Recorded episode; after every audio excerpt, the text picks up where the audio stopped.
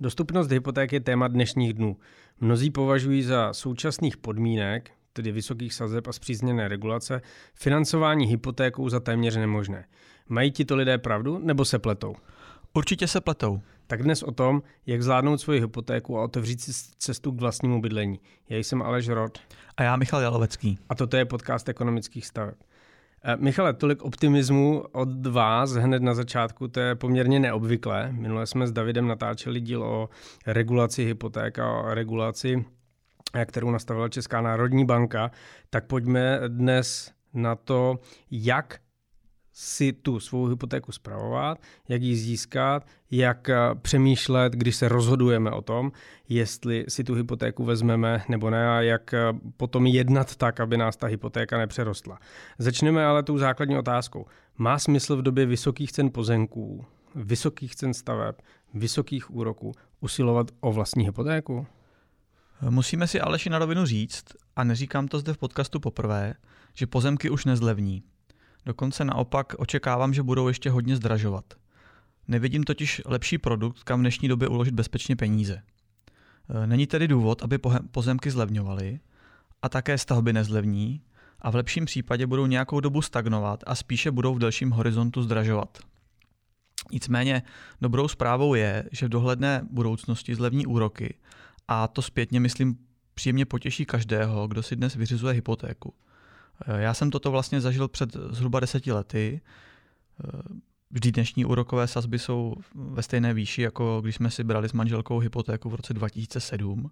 A tedy z mého pohledu má i nadále smysl ze všech sil usilovat o svoji vlastní nemovitost pro bydlení. A dnešní doba to přeci ukazuje. Kdo si vzal před pěti roky hypotéku, tak je dneska bohatý, protože hodnota jeho nemovitosti prostě prudce vzrostla. Tam navíc lze předpokládat, takzvanou strnulou mest směrem, strnulost mest směrem dolů, což znamená, že mm, při vysoké inflaci mzdy samozřejmě rostou ale když se inflace uklidní a doufíme, že ten prudký růst cen se zabrzdí, tak ty inflace mají tendenci stagnovat, už se nevrací zpátky, přičemž při poklesu úroku to bude znamenat, že ty domácnosti budou mít větší kupní sílu na to, aby uhradili tu hypoteční splátku, protože úroky budou nižší, tak to myslíte?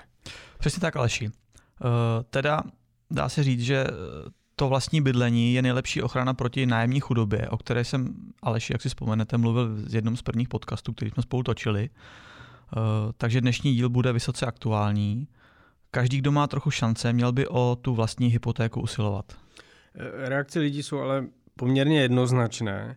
Ehm, je přirozené, že se mnozí bojí, zdali budou moci tu hypotéku splácet, zdali to zvládnou, zdali eh, to nesežere velký koláč jejich měsíčního příjmu a v případě nějakých problémů jim už pak peníze nezbydou. Jak se na to díváte? Tak to je naprosto pochopitelné, eh, ale není to nic nového, co by přišlo letos. Eh, my v ekonomkách stavíme domy 25 let a většina našich klientů se vždycky na, poča- na začátku bála, jestli budou moct tu svoji hypotéku splácet. Eh, ale zároveň pak naprostá většina klientů tu hypotéku platila bez problému. A je to také proto, že ta inflace nám znehodnocuje eh, tu hodnotu nebo výši té měsíční splátky. Eh, pamatuju si, že takovým psychologickým momentem nebo psychologickou hranicí byla dlouhodobě hranice 10 000 korun pro naše klienty, a před deseti lety to pro ně byla obrovská splátka. A dnes se tomu vlastně všichni smějeme a tak to bude vlastně i s tou aktuální splátkou, která se zdá být někdy velmi vysoká. A toto vlastně ještě zesílí v momentu, když za dva roky se skokově sníží úroky a ta splátka spadne o jednu třetinu. A to jsem přesně zažil, jak jsem předesílal v roce zhruba 2010 u svého domu. Nevím, jestli pamatuju dobře ten rok, ale myslím, že to byl rok 2010. A tehdy nám opravdu ta splátka velmi výrazně spadla a najednou jsme měli poměrně velký koláč z těch našich eh, rodinných financí k dispozici. Eh, nicméně já si myslím, že obava o splácení je správná a myslím si, že to je hlavně zdravá obava z hlediska finančního a mělo by vlastně docházet k tomu, že k té svojí budoucí spláce máme, máme respekt. A jenom to, toho splácejícího, toho klienta našeho udržuje vlastně v realitě a zodpovědném přístupu. A je třeba si říci, že my Češi to máme v krvi Eh, vždyť poslední statistika, jestli jste zaregistroval nesplácených hypoték, spadla už pod 0,6%, jestli si to dobře pamatuju. A to je v podstatě unikátní číslo, spousta zemí ho má mnohem, mnohem vyšší. Je jen malá vsuvka, několik lidí z bank mi říkalo, jak překvapivě málo defaultů, tedy bankrotů, zaznamenaly banky u českých právnických osob v době covidu, i u těch nejmenších. A samozřejmě všichni říkají, že to bylo těžké, že ta pohroma predikovaná na jaře 2020 se ale nestala a naopak se ukázalo, že lidé jsou v ekonomických výzvách poměrně eh, nekompromisní, sice se jich obávají, ale umí se jim postavit. A z toho, co vy říkáte o těch defaultech u hypoték, bych tak předpokládal, že to je jakési víro, víra v lidstvo, protože těžké podmínky nás dokáží vybičovat k tomu, že eh, si s tím dokážeme poradit. Jak se ale zajistit, abych minimalizoval riziko při splácení té hypotéky? Eh, rozumím. Teď to bude důležitý moment. Eh, máme dvě možnosti, jak se zajistit. Pokud stavíte s ekonomkama, tak vás chrání náš program vrácení domů. Jednoduše řečeno je to program, kdy jistíme klienty, kteří se dostanou do potíží a ti to mají možnost nám dům vrátit a díky tomu se jim vrátí vše, co do splácení domu do posud vložili. Počkat, eh, to zní trošku neuvěřitelně. Eh, já vás, si od vás koupím dům, za několik let vám ho vrátím a vy mi zaplatíte zpátky všechny peníze, které jsem do toho domu zatím, eh, respektive do jeho splácení nastrkal. Přesně tak. Je to Aleši úžasný program a nejste první, kdo se mě takhle nedověřivě ptá. Eh, I v Polsku, když jsme tento program zavedli, tak eh, když si to klienti přečetli v katalogu, tak, tak vlastně tomu nevěřili a můj známý tiskař, když nám tiskl katalog, tak mi řekl, že to je pohádka, co nemůže fungovat. Nicméně my v ekonomkách dlouhodobě pracujeme se zvyšováním hodnoty nemovitostí. A víme, že pokud je zvýšení té nemovitosti o alespoň 3% ročně, tak to stačí na náklady na tu renovaci toho běžného užívání toho domu, v kterém bydlíte tom domu, který jsme vám postavili. Eh, tedy ano, Aleši, eh, dostáváme se, dostanete zpět eh, vlastně všechny vaše vložené peníze a tedy pokud nejste extrémně nepořádný při užívání domu, a bohužel i takové případy jsme zažili, tak a ten dům jste na, na, kost, na kost nevybydlel, tak, tak pak vlastně bez problému dostanete, dostanete všechny vložené prostředky. Rád bych zdůraznil, že vlastně tento program není vůbec jako program biznisový. My jsme na tom domu už vlastně vydělali v ten moment, když jsme ho stavěli. A je to skutečně čistě pomocná ruka těm klientům, kteří se dostali do potíží, aby z toho vyšli bezproblémově a nezadlužili se do, do konce života. Eh, tento princip, který jsem vlastně jako nastínil, tak eh, platí i pro každého, kdo není klientem ekonomických staveb. Je to, má to trošku složitější samozřejmě. Eh, a tedy pokud, eh, a to je ten vlastně ta druhá mm, rada, tedy pokud máte obavu ze splácení té budoucí hypotéky, tak si rozhodně postavte dům, který bude mít takzvanou vysokou likvidní hodnotu. A ten můžete pak kdykoliv prodat na sekundárním trhu a v lepším případě vydělat, nebo alespoň neproděláte, což bych si byl jistý. A jak poznat, že stavím dům s vysokou likvidní hodnotou, respektive, že třeba tu nemovitost kupuju už na sekundárním trhu a že bude mít vysokou likvidní hodnotu? Tak z pohledu toho stavějícího samozřejmě je dobré postavit dům na dobrém místě, to funguje vždycky. Uh, ideálně tam, kde víte, že je bydlení žádané. Uh, dobré nebo zásadní je vybrat technologii, která je tradiční a které se lidé nebojí, takže neexperimentovat. Ideální je z mého pohledu samozřejmě dům zděný. Asi bych se vyhl dřevostavbě, kde ta, kde ta cena může, může výrazně klesat.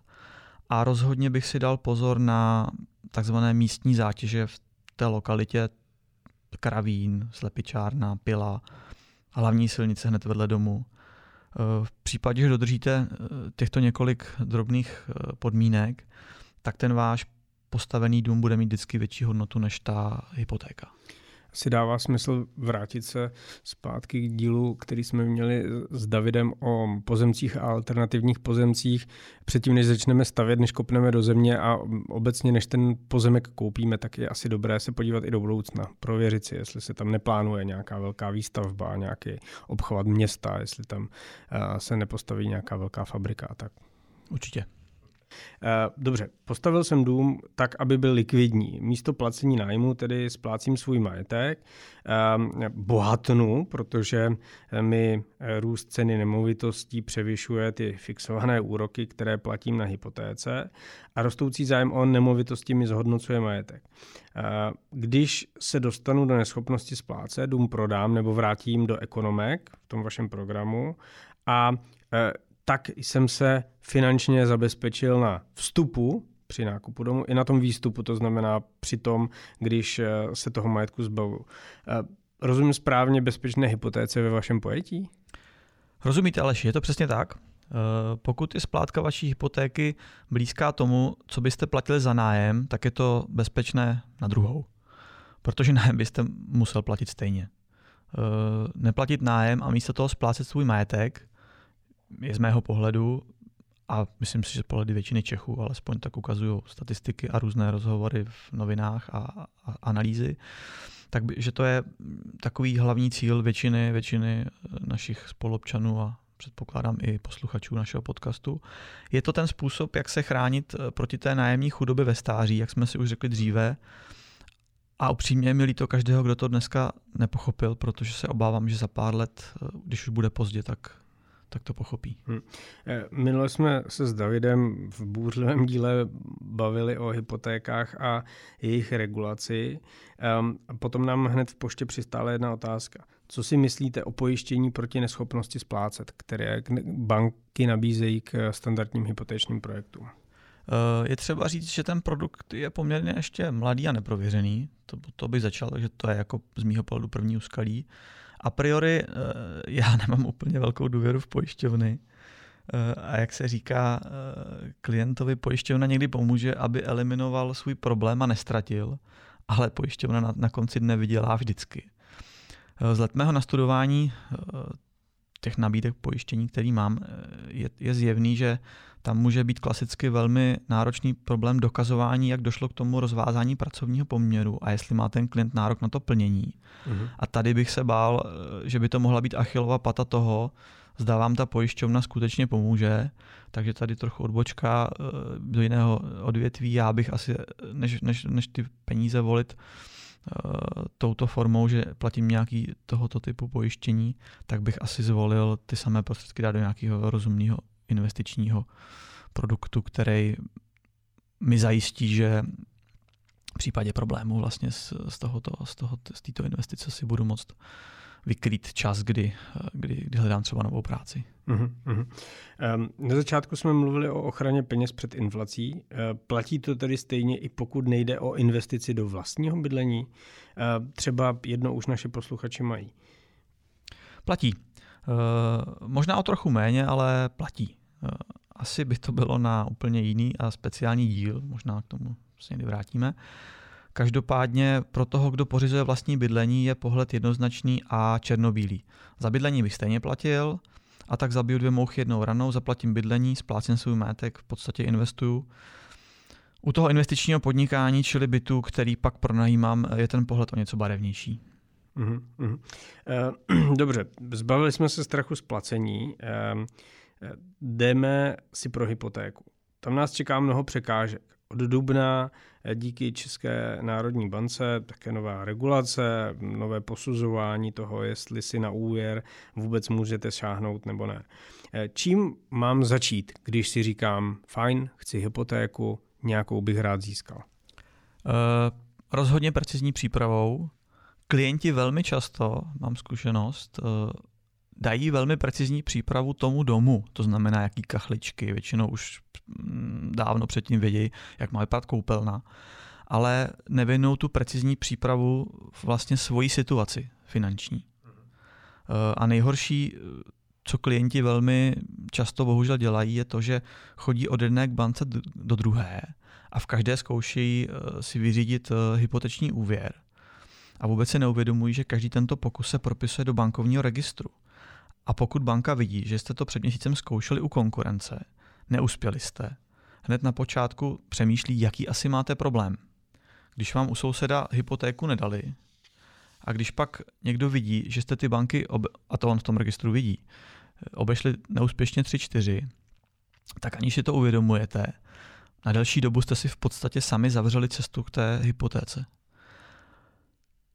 V ten moment jste a priori nedůvěryhodní před tou bankou, před těma bankama a v ekonomkách to vlastně máme nastavené tak, že my pro hypotéku jdeme vždycky na první dobrou. To znamená, neobíháme ty banky ani náhodou.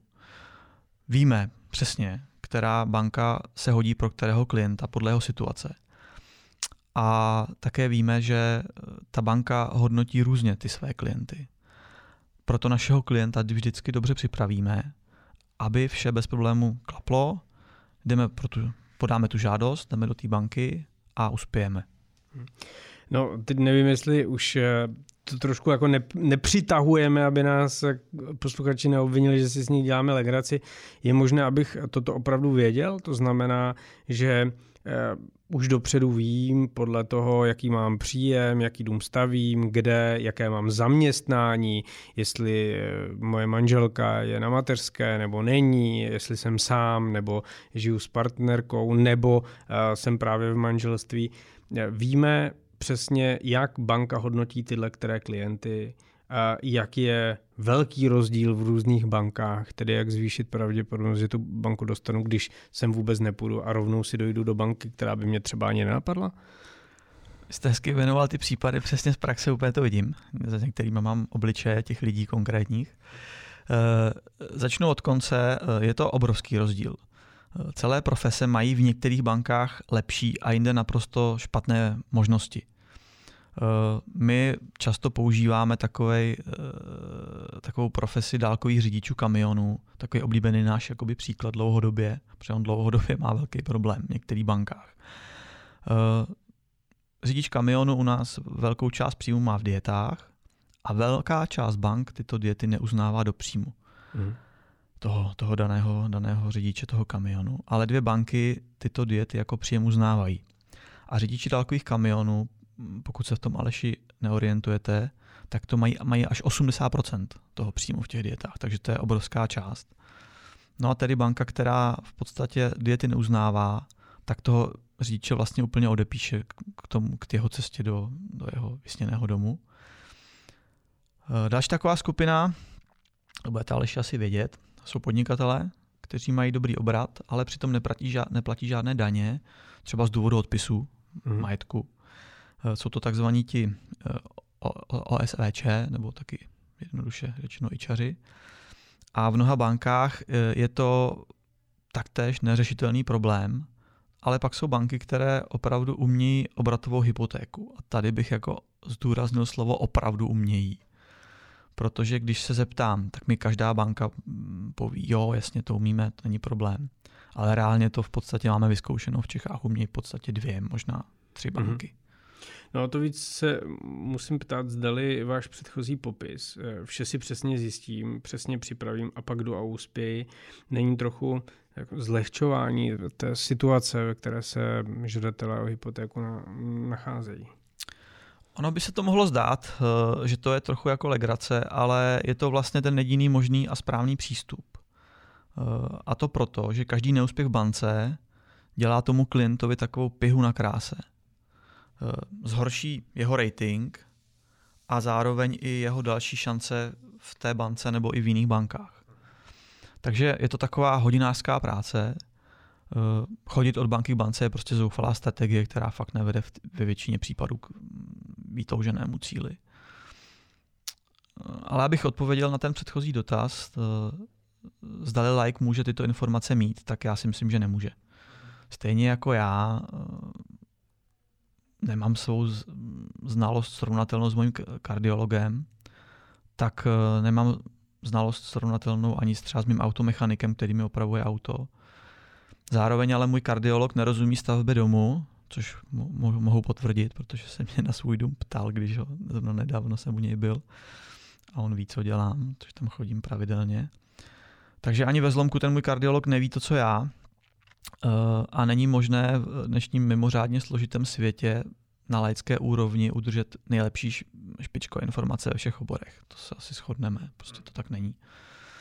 Eh, proto když můj kardiolog, jak říkám, stavil ten dům, tak, tak si přišel pro rady, ptal se mě velmi konkrétně A zároveň, když já potřebuju řešit eh, svoje zdraví, tak já jdu taky za ním a nevymýšlím na, na, na Google, jak to asi může být. To je vždycky ta nejhorší cesta, ten Google. Uh, takže asi bych nechtěl ani, aby mě operoval můj automechanik. Prostě mm-hmm. odborníci, odborníci mají dělat svoji práci. No možná si posluchač teďka říká, pokud potřebuji hypotéku, musím jít za odborníkem. Dost možná by ho nenapadlo jít jako s vámi, ale napadlo by ho jít eh, s nějakým úvěrovým, úvěrovým makléřem, na to mají reklamy, všude se to na nás chrlí, umí to, tam najdu tu odbornost, kterou jsme začali. Nebo myslíte, že to tak není? No, bohužel v devíti případech z deseti tomu tak není. Naprostá většina makléřů má totiž jenom povrchní znalosti. Eh, preferují banky, které znají eh, jejich nastavení produktů, které dokola dělají 10 let. To znamená, ten prohled je velmi, velmi zúžený. Eh, tak tedy trochu vtipně, většina finančních analytiků operuje jen o trochu lépe než můj automechanik. Pokud budete mít štěstí, tak na toho desátého z deseti, na toho skvělého dostanete doporučení a pak dostanete i tu skvělou radu a skvělou službu. No a e, jako, když tedy chci to někam řešit, někam logicky musím zamířit, tak si možná řeknu, fajn, co si nechat poradit mojí bance? V té mám běžný účet, znají mě, vždycky mi tam hezky pozdraví, pošlou mi eh, kreditní nebo debetní kartu, když mi vyprší platnost. Banka mě přece zná, rozumí mi, záleží na mě, tak mi poradí dobře. No, teď jste mi připomněl, že mi v kartě zrovna leží ta karta. Děkuji, budu se muset stavit hodně rychle. Uh, jinak banka moje je to, je to nejhorší řešení, bohužel musím říct, smrtelná možnost. Jo pracovník banky by se spronevěřil svojí přísaze, pokud by kopal za klienta místo za banku. Ve vaší hypoteční smlouvě je logicky jeho zájem úplně odlišný od, od, od, od vašeho zájmu hmm. jako klienta. Takže těžko si můžete představit, že by pracovník banky řekl, my pro vás nemáme dobrý produkt, jděte ke konkurenci, tam pro klienta vašeho typu mají mnohem lepší podmínky. Odbočka z minulého týdne jsem zrovna jednal se svojí bankou, bylo to teda v Polsku, a protože tam máme navázané dobré vztahy s tím osobním bankéřem a bavili, a bavili jsme se i o hypotékách a on se ptal, kolik u nich děláme hypoték jako firma. Říkám velmi málo, protože máte velmi špatně nastavené produkty. A ona mi v podstatě ta osobní bankéřka přiznala, že oni mají striktně dáno, že v případě, že ten klient není od ní z banky, tak ho nenápadně znechutí tak, aby se už nikdy nevrátil a vlastně nechávají si jenom gro klientů, kteří jsou v té bance opravdu dlouho a opravdu velmi dlouho je znají. Takže když tam je ten klient třeba rok, tak pořád ho beru jako cizího a jejich snaha je taková, aby tu hypotéku dělala vlastně konkurence. No nicméně, abych vás nenapínal, Aleši, eh, je třeba prostě nakombinovat tu vlastní angažovanost se znalostí a věnovat čas tomu, že si vyslechnete alespoň pět návrhů různých analytiků. A tím se vám může podařit najít toho jednoho skvělého z těch deseti slabých. V případě, že se eh, Případně se pokuste eh, na toho jedného skvělého dostat referenci třeba v rodině, ale tady by byl opatrný z praxe, z života. To, že je vaše teta nadšená z práce finančního analytika, neznamená, že ten analytik má dostatečnou erudici a hlavně vaší teta ji taky nemá, takže asi pravděpodobně úplně nepozná, že jeho práce je skvělá, takže v ten moment určitě důrazně prověřovat. Eh, my v ekonomkách systematicky hledáme vlastně ty špičky v oboru eh, a jsou. A je to náročný proces. Já jsem si s ním procházel v posledních pěti letech v Polsku velmi do hloubky a můžu říct, že opravdu eh, ten náš aktuální tým v podstatě úzký tým, který pracuje pro ty klienty, tak, tak na každou tu jednu, nad každého toho jednoho kolegu jsme jich bohužel museli pět velmi rychle se s nimi domluvit, že hmm. opustili hmm. naše řady, protože, protože tu práci skutečně neuměli a ne, neuměli pracovat eh, tak jak, tak, jak my potřebujeme. Což na druhou stranu pro toho klienta je informace taková, že když už, když už přijde k nám, tak automaticky dostává skvělého úvěrového analytika. Hmm, hmm. Uh, fajn, říkal jste, že se musím dobře připravit. Říkali jsme si, že nesmím obcházet ty banky a zkoušet takový ten shopping klasický, který je kontraproduktivní. Um, nebo vlastně jste říkal, jako, že vy mě dobře připravíte, když přijdu za váma. Jaký informace po mně budete chtít, co si ten člověk má nachystat stručně?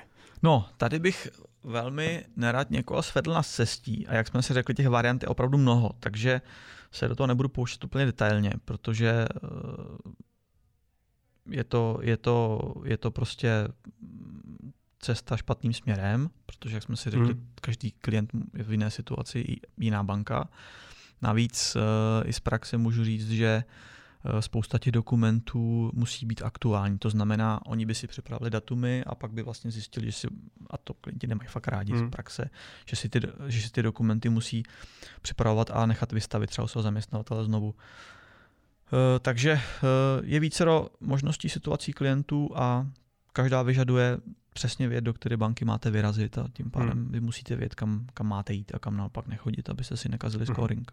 Jasně, a vy mi jako řeknete, co ta banka bude, po mně bude chtít, ať už jsem zaměstnanec nebo jsem ten ičář, budeme pracovat asi jednak s, tě, s tou nemovitostí jako takovou, že jo, nebo s tím projektem, budeme pracovat určitě s eh, mými příjmy, eh, budeme pracovat asi s nějakými dluhy, které teoreticky mám a mohl bych se jich zbavit, že jo, a eh, tak dále. My jsme to minule probírali s Davidem, takže si pod, podslechněte posluchače, když tak minulý podcast, tam jsme se tomu věnovali relativně hodně.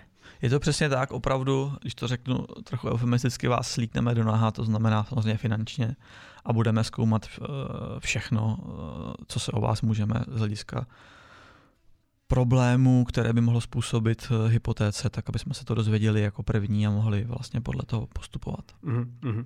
OK, jdeme dál. V bance jsem uspěl, banka mi půjčí ale jen 80% zástavní hodnoty kvůli regulaci LTV, to znamená kvůli regulaci hodnota eh, nemovitosti, versus, respektive výše úvěru versus hodnota nemovitosti. Eh, to však může být v dnešní době velký problém, protože i zbylých 20% může snadno být milion. Když si kupuju nemovitost za 5 milionů, eh, nebo budu stavět nemovitost za 5 milionů, dostanu od banky 80%, tedy 4 milion musím dát z vlastního. Co s tím? Jasně, častý problém, velký problém v dnešní době. Eh, pokusím se tedy jednoduše a přehledně odpovědět Aleši. Eh, je nutné stavět na dobrém pozemku s dobrým stavitelem a pak může i 80% hypotéka pokryt 90 až 100% nákladů, což je samozřejmě ten ideální scénář, to ne- nezakrývám, že to takhle je po každé. Eh, druhou cestou může být krátké použití druhé nemovitosti jako zástavy. Tady máme velkou praxi, že se lidé bojí, že si tam ta zástava na té druhé nemovitosti pověsí na dlouho, ale ve skutečnosti naše statistiky ukazují, že se většina zástav na druhé nemovitosti u našich klientů vlastně zvolňuje do dvou let. Tím, jak se vlastně hodnota domu zvyšuje, a teďka všichni vidíme, že poslední roky je to raketový tempo, tak se taky zvyšuje ta zástava pro tu banku. To znamená, pokud vám rodiče například půjčí svoji chalupu, byt, k druhému ručení, tak za dva roky mají tuto nemovitost uvolněnou a bude si jim zase o něco klidněji spát. Jde skutečně o to přežít, přežít ten rok a půl, dva. Mm-hmm. Uh, taky se samozřejmě rodiče mohou bát toho, že o tu svoji nemovitost přijdou. Tak tady bych připomněl to, co jsme si řekli na začátku, že v těchto případech je skvělou kombinací k tomu, k té druhé zástavě, na, tom, na té druhé nemovitosti, ten náš program vrácení domů, takže když těm rodičům slíbíte, že v případě, že eh, nebudete schopni splácet dům, tak nám ho vrátíte a tím pádem eh, vlastně výjdete z toho bez dluhů a jejich zástavu neohrozíte, tak to opravdu funguje. Hmm. Co když žádná další nemovitost u rodičů ani jiných příbuzných není, kterou bych mohl zastavit? Tady je dlouhodobá jakoby rada, opravdu zásadní rada, ohlídat si znalce. E, pro znalce je snadnou cestou, ideální cestou ocenit vám váš pozemek a budoucí hodnotu domu na nízkou hodnotu, ale to vy nepotřebujete. Vy potřebujete úplně přesný opak. Vy potřebujete znalci ukázat a vysvětlit, proč je vaše budoucí nemovitost hodnotnější než domy se špatnými štítky, které se dnes v lokalitě, kde chcete stavit, prodávají. My v ekonomkách se znalcema hodně pracujeme, známe detailně všechny znalce ve všech regionech, kde stavíme. Víme, kde v tom regionu, nebo který znalec v regionu je dobrý, který je špatný a ty špatný obcházíme bloukem a vybíráme jenom ty dobré znalce a těm dáme pak velmi dobré podklady a vysvětlení, aby mohli udělat opravdu dobrý odhad. A ono opravdu platí, že dobrý odhad rovná se dobrá hypotéka. nicméně pokud ani dobrý odhad stačit nebude, pak přichází na řadu třetí možnost, jak si pomoct, a to je doprovodné financování. Tady ale je opravdu důležité vyhodnotit, která banka bude takzvaná druhá. Mm-hmm. Samozřejmě narazíte na limity DTSI a DTI, o těch jsme mluvili v předchozích podcastech několikrát. Eh, obvykle to doplňující financování děláme až jako druhé. Eh, ne každá banka se k tomu hodí, to jsem ji naznačil. A v případě eh, doplňkového financování je to opravdu ještě více hodinářská práce než u toho prvního úvěru. To už je opravdu, to už jsou švýcarské hodinky. Mm-hmm. To už mhm. jsme ještě o level, o level, nebo na tom nejvyšším levelu, když to takhle přirovnám. A ta manažerka financí tam opravdu musí všechno nastavit velmi přesně, aby to klaplo. Mm-hmm. Teď jste zmínil nové regulační limity centrální banky DTI a DTSI. Asi připomeneme raději pro posluchače, kteří zatím třeba neslyšeli náš minulý podcast, kde jsme se tomu hodně věnovali. Limit ukazatele DTI, celkový dluh žadatele vyjádřený v násobcích jeho čistého ročního příjmu, může činit 8,5 maximálně, 9,5 pro žadatele mladší 36 let. Limit ukazatele DSTI poměr mezi celkovou výší měsíčních splátek dluhu žadatele o úvěr a jeho čistým měsíčním příjmem pak může činit 45%, 50% pro žadatele mladší 36 let. To je dost svazující, ale dá se s tím počítat dopředu, protože my ty eh, regulativy známe, takže víme, jak ta banka bude můj moji žádost o úvěr posuzovat a jak se na moje bohatství a moje příjmy bude dívat. Jak vyzrát na tyhle ukazatele? Vyzrát samozřejmě jako v dobrém slova smyslu, ne, že bychom je chtěli nějak eh, podvodně obcházet. Mm-hmm. Překvapuje velmi snadno. Eh, vracíme se zpět na začátek dnešního podcastu k té přípravě. To, zdali splňujeme limity, si snadno můžeme spočítat každý sám je opravdu nesmysl se to dozvědět až v bance, když vám zamítnou úvěr, že jste to nesplnili. Nějaký z těchto limitů. Takže spočítat si oba ukazatele je velmi snadné a zvládne to podle mého názoru úplně každý. Pokud zjistím, že na hypotéku, kterou požaduji, limity nesplňuji, pak musím něco na své straně upravit, abych to splňoval a šel do banky zase v momentu, když to splňuju. Takže můžu zvýšit své příjmy. Velmi častá situace uh, najdu si dočasnou druhou práci, alespoň na tři měsíce, najdu si přistupitele ke smlouvě na jeden až dva roky, a nebo se dočasně zbavím některých jiných úvěrů, které mi to celkové skóre zhoršují. Mm-hmm. Uh, možná tady posluchači zaznamenali slovo přistupitel, které jsme ještě nezmínili v našich podcastech ani jednou. Pojďme zkusit našim posluchačům vysvětlit více detailně, co to znamená. Opravdu mi bude přistupitel ke smlouvě stačit na jeden rok? A, a kdo to vlastně je, ten přistupitel? Eh, přistupitel k dluhu je eh, další vedlejší účastník ve smlouvě. Velmi často je to jeden z rodičů, který ale neručí, a to je důležité, to si vůbec klienti neuvědomují, svým majetkem. Mm-hmm. Přistoupením ke smlouvě říká, že v případě nouze pomůže svým příjmem s tou měsíční splátkou. Takže opět stejná situace jako u, u předchozího bodu. Slibte rodičům v případě velkých problémů, že vrátíte dům, ať se nebojí, že budou splácet, že vám pomůžou, že budou splácet společně s vámi. Přistupitel zvýší celkový příjem a tedy pomůže překonat tyhle ty dvě hranice, ty parametry DSTI a DTI. Mm. No, um, to byl dost uh, nabitý díl, tedy musím říct informačně. Um, zpět na začátek. Má smysl v dnešních časech řešit hypotéku? Má to ale velký smysl. Eh, každý, kdo se nastěhuje do svého bydlení, do svého domu, je mnohem šťastnější. Eh, banky aktuálně prožívají velký propad hypoték jsou tak střícnější k novým klientům a hypotéku si dnes můžou domluvit i lidé, kteří v době boomu uh, měli problém. Vysoké úroky, které dnes mnohé odrazují, brzo klesnou a kdo teď postaví dům, tak ho postaví lépe než třeba za pět let. Takže vůbec bych se toho nebál.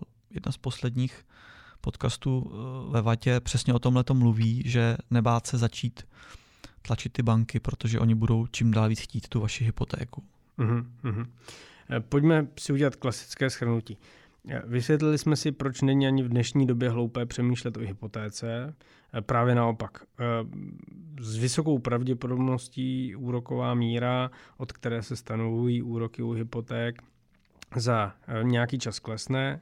Eh, mzdy zůstanou nominálně vysoké, protože eh, v inflačním prostředí mzdy rostou, valorizují se, ale potom dál už neklesají. Hodnota nemovitosti roste raketovým tempem v dnešní době. Omezení pozemku a domů je nekompromisní.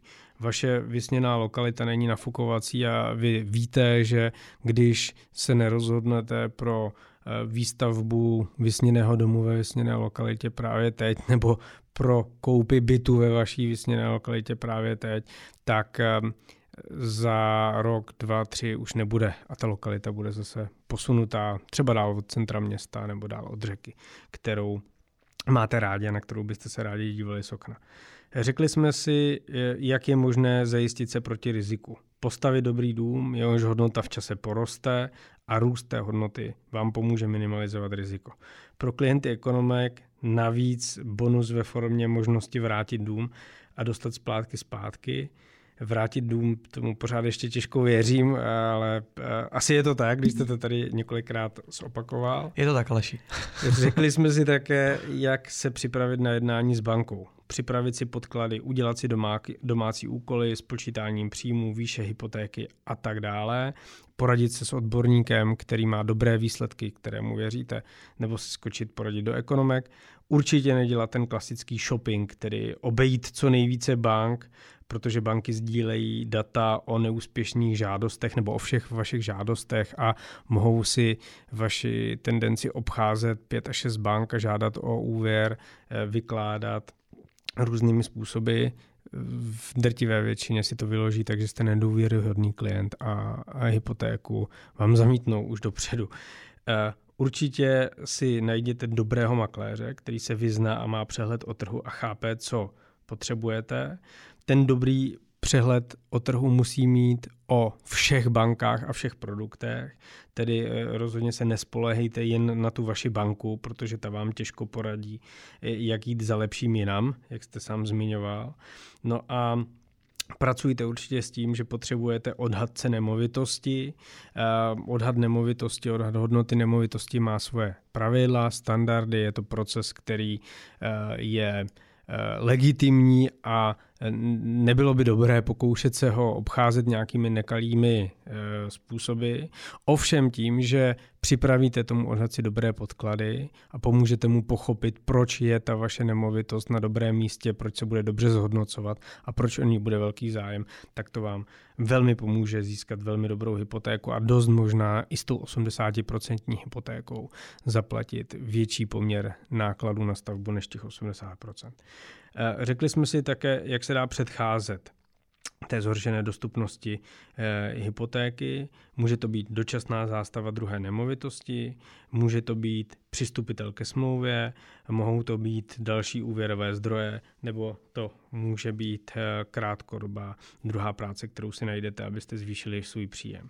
E, vždy ovšem dává smysl poradit se s odborníky a jak jste mluvil na závěr, nebát se jít za svým, protože doba přeje připraveným a tím, co se nebojí. Já bych řekl, že poslední dva díly Aleši jsou odrazem doby, která začíná být náročná. Asi všichni sledujeme s zaténým dechem, eh, co se děje na finančních trzích. Eh, Bitcoin padá jako cihla do jezera. Eh, v podstatě jiné nemovitosti stále vykazují růst a u nás, řekněme si upřímně, tak tomu napomáhá velmi špatná legislativa, která u nás brzdí rozvoj a obávám se tomu, že bohužel to, co se děje na ministerstvu pro místní rozvoj, ukazuje na to, že špatná legislativa se jen tak nevyřeší, takže pořád eh, velmi pravděpodobně bude velký nedostatek nemovitostí a tím pádem ta cena dále poroste. Hmm. Um, těším se, až eh, trošku víc zabrousíme do vaší oblíbené politiky a pobavíme se o tom, jak tuhle situaci zlepšit v některém z příštích dílů. My pro dnešek vypínáme nahrávání, těšíme se na příště, budeme rádi za vaše ohlasy, podněty a připomínky, které klasicky můžete psát na adresu podcast zavináč ekonomické stavby nebo s námi být v kontaktu na sociálních sítích.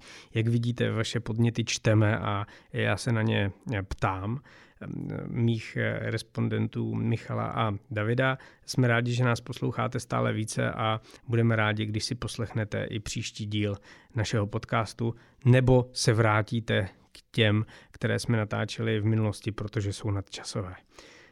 Mějte se moc hezky, přátelé. Naschledanou. Hezký den.